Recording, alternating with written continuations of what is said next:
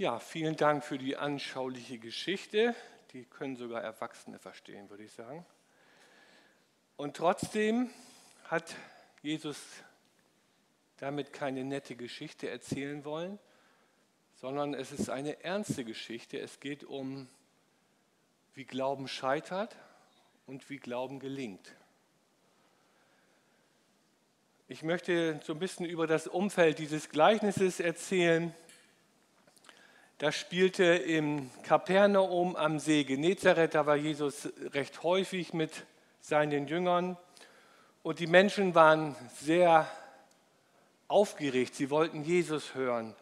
Sie hatten viel von ihm gehört. Er ist der Brotkönig. Er ist der Gesundmacher. Und so musste er morgens schon er wollte mit seinen Jüngern sprechen und so musste er morgen schon ins Boot steigen, weil die Menschenmenge so groß war und er musste einfach, man hätte ihn ins Wasser gedrängt und dann hat er gesagt, dann gehe ich lieber ins Boot und habe diesen Abstand zu den Menschen. Aber die Jünger waren sehr irritiert. Warum spricht Jesus jetzt in einem Gleichnis? Und sie merkten, die Menschen, die verstehen das irgendwie gar nicht. Wir denken immer, Gleichnis ist immer eine sehr gute Vereinfachung. Aber hier war es nicht so. Und sie haben gesagt, warum hat Jesus nicht Klartext zu den Menschen gesprochen über seine Mission? Und sie haben ihn später darauf angesprochen. Und Jesus hat dann gesagt, er steht schon im Alten Testament, sie hören mit ihren Ohren, aber sie verstehen nicht. Sie sehen mit ihren Augen, aber sie erkennen nicht. Es ist tatsächlich ein Geheimnis und ein Ratschluss Gottes, warum Jesus damals so verklausuliert zu den Menschen gesprochen hat. Wir verstehen das irgendwie gar nicht. Und bei Lukas steht sogar bei dieser Geschichte, da hat Jesus gesagt, wenn ich Ihnen das anders erzählt hätte, sonst würden Sie ja zu Gott umkehren und Ihre Sünde würde Ihnen vergeben. Seien wir doch ehrlich, da kommen wir doch wirklich an der Grenze. Wie kann das angehen, dass Jesus tatsächlich gar nicht gewollt hat, dass sie das verstanden haben? Das ist wirklich ein Geheimnis. Und vielleicht das Volk Israel, so steht es in der Bibel, wird erst am Ende der Zeit, bevor Jesus wiederkommt, ihn als Messias erkennen und annehmen. Wer profitiert von dieser Verstockung, würde ich jetzt mal sagen? Es sind die übrigen Menschen in den Völkern. Die Heiden, die zu, nicht zum auserwählten Volk Gottes gehören. Du und ich, sonst würden wir hier nicht sitzen. Und trotzdem berichtet das Neue Testament von Menschen aus dem jüdischen Volk, die zum Glauben gekommen sind, die wo Jesus gemerkt hat, sie haben ein offenes Herz, sie haben ein suchendes Herz, da hat Jesus sich nie verschlossen. Aber gegenüber dieser großen Menschenmenge war es nicht der Zeitpunkt, wo Jesus sich als Sohn Gottes gezeigt hat. Gottes Gedanken und Wege sind höher als unsere und wir sollten uns vor voreiligen Urteilen hüten. Gott hat einen Plan mit dieser Welt und mit dem jüdischen Volk und er macht keine Fehler. Aber wir Heidenmenschen, wir sollen unsere Chance erkennen und den Aufruf zur Versöhnung mit Gott durch Jesus Christus ernst nehmen. Und dazu lädt uns dieses Gleichnis ein. Was sollen die Jünger lernen? Jesus hat sie ja immer noch in der Ausbildung gehabt zum Menschenfischer, drei Jahre, wie es sich natürlich gehört. Und er wollte sie darauf vorbereiten, dass die gute Botschaft auf unterschiedliche Reaktionen im Menschen trifft. Und Christoph, mach bitte mal das Bild, was ich dir vorhin geschickt habe, die Datei. Könnt ihr es, könnt ihr es, ja. Nochmal ganz kurz, ich will mir jetzt den Text, äh, den Text nicht nochmal lesen, aber links seht ihr die Bodenqualität, hart festgetretener Boden, felsiger Boden, Disteln und fruchtbarer Boden. Dann, was ist passiert? Beim harten Boden, der Samen kann nicht eindringen. Daraus folgt, Satan nimmt die Körner weg, so steht es in der Bibelstelle. Dann der felsige Boden, Samen keimt auf, kann keine Wurzeln bilden. Es kommen Schwierigkeiten und Verfolgung. Und rechts das Bild dazu. Einmal der Geier. Ihr wisst, der Geier ist da, wo totes Aas oder bald äh, gestorben wird. Beim felsigen Boden geht die Pflanze, der Glaube geht ein, wenn Schwierigkeiten und Verfolgung kommt. Bei den Disteln, Halme werden erstickt. Sie gehen auf, Sorgen, Wohlstand, Vergnügen, aber trotzdem die Pflanze geht ein und beim fruchtbaren Boden Same fällt in die Erde, bringt viel Ertrag und Frucht und es ist schön. Es ist, so soll es sein. Wichtig ist, es geht um Menschen, die diese Botschaft Gottes gehört haben. Sie sind herausgefordert, eine Entscheidung zu treffen, auf welchem Boden diese Botschaft in ihrem Herzen fallen soll. Sicherlich hast du dich schon längst eingeordnet. Wo fällt denn das Wort Gottes in meinem Leben? Auf welchem Boden? Gar nicht so einfach. Kann man sagen, ich glaube doch an Jesus, dann ist doch der Same Gottes Wort in mir auf fruchtbaren Boden gefallen. Fertig aus, alles gut.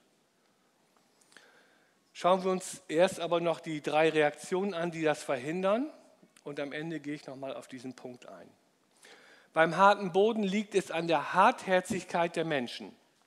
Hier wird der Satan genannt dem bekanntlich ja gerne mal die ganze Schuld in die Schuhe geschoben werden wird. Aber für die Hartherzigkeit der Menschen scheint er nicht verantwortlich zu sein. Er macht sich nur der Hartherzigkeit des Menschen gegenüber Gott zunutze und sammelt den guten Samen einfach wieder auf und verhindert so, dass der Same irgendwie doch noch in die Erdspalte rutscht oder doch noch mal festgetreten worden wird und er doch dann äh, Frucht bringen kann, Wurzeln schlagen kann. Hier wird nicht erklärt, wie ein Mensch gegenüber Gottes Wort hartherzig wird.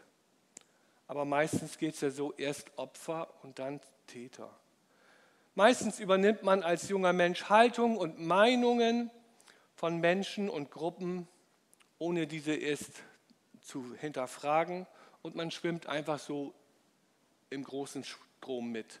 Es ist viel einfacher und irgendwann übernimmt man das so als Pseudo-Überzeugung. Vielleicht als Beispiel die Überzeugung aus dem Elternhaus, dass man eine ablehnende und eine kritische Haltung gegenüber alles Fromme aufnimmt, über Gott, Kirche und Glauben. Das ist in unserer Gesellschaft so festgetreten. Und es macht sich eine Grundstimmung breit, dass der christliche Glaube als lebensfremd ist, dann ist er weltfremd und irgendwann ist er sogar, wird er sogar als gefährlich eingestuft. Der felsige, steinige Boden, am Anfang sieht er so vielversprechend aus. Hurra, die Saat geht auf. Ein Mensch interessiert sich für Gott und den Glauben. Die Begeisterung ist groß und steckt vielleicht sogar so manchen desillusionierten Christen an. Aber wir wissen alle, Begeisterung ist flüchtig. Und wenn dann noch Schwierigkeiten im Glaubens- und im Gemeindealltag hinzukommen, dann kann es vorkommen, dass man den Glauben einfach über Bord wirft. Das hat Jesus deutlich gemacht. Und ich habe mich gefragt und frage dich auch, weißt du, ob dein jetziger Glaube den kleinsten Anfechtungen und Gerüchten, die man vielleicht so erleben kann, standhält? Wissen wir das eigentlich? Wir leben in einer so gesicherten Welt, auch als Christen. Aber ob es so bleibt, wissen wir nicht. Und wir wissen auch nicht, was das mit unserem Glauben macht. Wohl dem, der sich einer Gemeinschaft von Christen mit einem lebendigen, gesunden Glauben angeschlossen hat dass man in einer Gruppe eingebettet ist. Wenn Not, Leid, Entsetzen und Schwierigkeiten kommen, ist die Begeisterung ganz schnell verflogen. Jesus fordert treue Nachfolge und nicht permanente Begeisterungssuche. Ein Leben als Christ ohne Alltagsprobleme, Verführungsangriffe oder sogar körperlicher Verfolgung ist ein Wunschtraum in dieser Welt. Und dieser Glaube ist letztendlich gescheitert und wird sterben. Das ist wirklich tragisch. Kommen wir zum Dorngestrüpp. Das steht für Reichtum, für falsche Sicherheiten, die sich Menschen in guten Zeiten auf Hoffnung für schlechte Zeiten zurechtlegen. Darin sind wir doch eigentlich wirklich gut in unserer Gesellschaft, oder?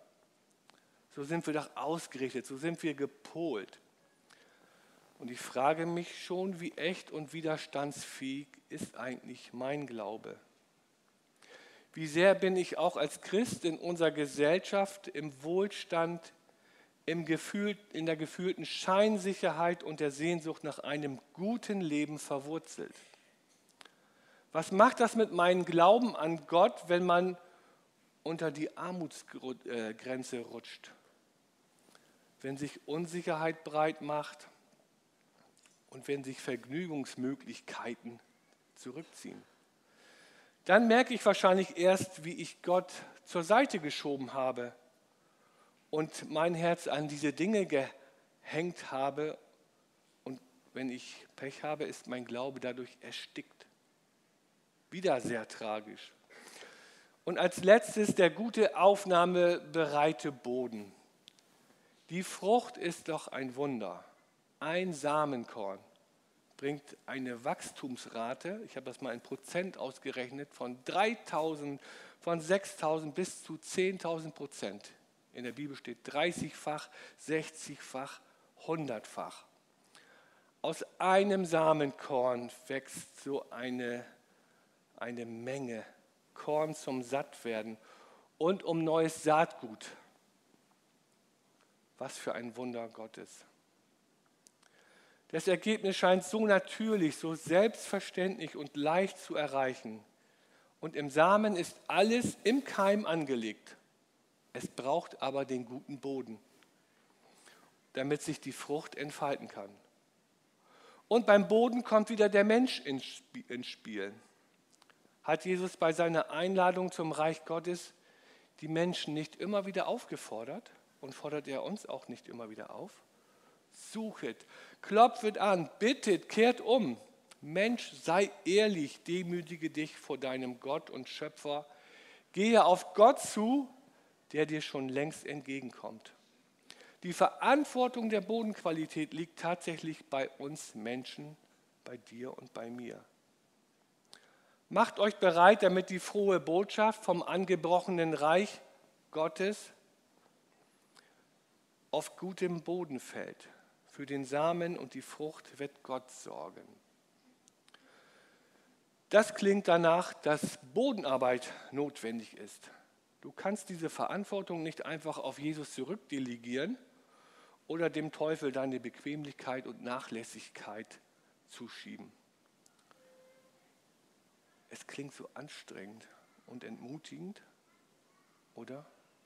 Aber damit lässt uns Jesus nicht allein, sondern er ermutigt uns durch den Heiligen Geist mit allem, was wir zu diesem Wachstum benötigen. Was könnte Frucht in deinem Leben geworden sein und werden?